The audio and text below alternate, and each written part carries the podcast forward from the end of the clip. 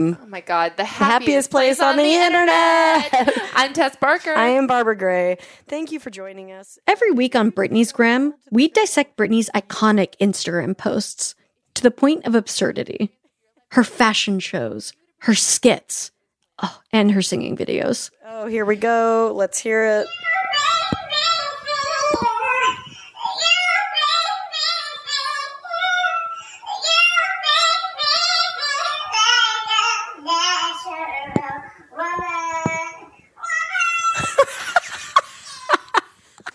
I mean, So she's wearing a sports bra and the smallest pair of boxer shorts I've ever seen. again, I, my- this is this is a trick that I loved when I was in junior high. So wear a pair of boxers and roll down the bottom so that they're sluttier.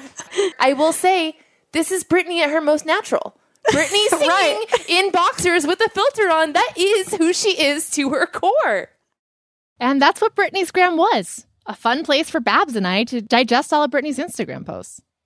Our fans were just as devoted to deciphering her feed as we were. We even had a voicemail inbox where listeners could leave their most pressing opinions. What's up, Britney bitches? Um, just listening to the latest episode on my way to work, and I have a wild conspiracy theory, and I have not researched this, which is exactly what Britney would do. Um, what if the emojis were like tags? I don't know. I think the emojis could be secret shout out. It makes less sense the more I say it out loud, but but I think it, I think it is a theory. Hey guys, I love the podcast.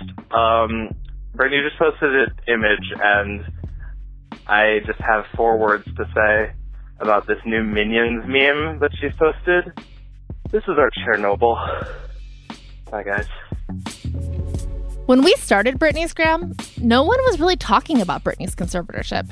As fans, we were aware it existed, but we didn't know the specifics.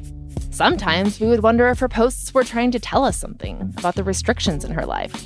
For example, in late 2017, Britney posted a meme saying, Let me shop and no one gets hurt, with the caption, Story of my life, literally.